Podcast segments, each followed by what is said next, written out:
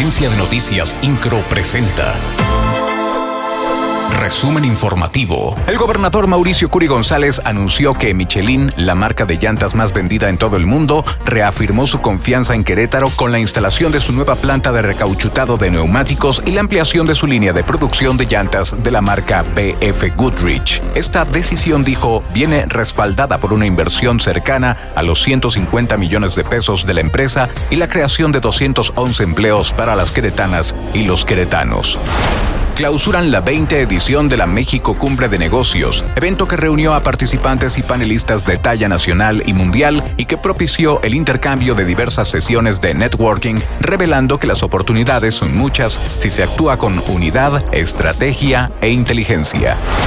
En beneficio del desarrollo de las comunidades artesanales de Querétaro, el gobernador Mauricio Curi González atestiguó la presentación de la Estrategia Estatal para el Desarrollo Artesanal, donde reconoció el talento de las y los creadores queretanos que son motor, dijo, de miles de familias. Ahí refrendó su compromiso para preservar e impulsar estas manifestaciones culturales que nos representan ante el mundo.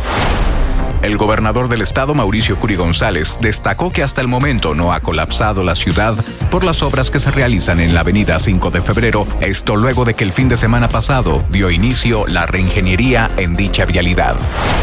El coordinador de la UCBEC, Raúl Iturralde Olvera, dio a conocer que a mediados de noviembre se anunciará el cambio de horario de entrada a las escuelas de educación pública de Querétaro. Informó que esto se debe a las bajas temperaturas que se prevén durante la temporada invernal.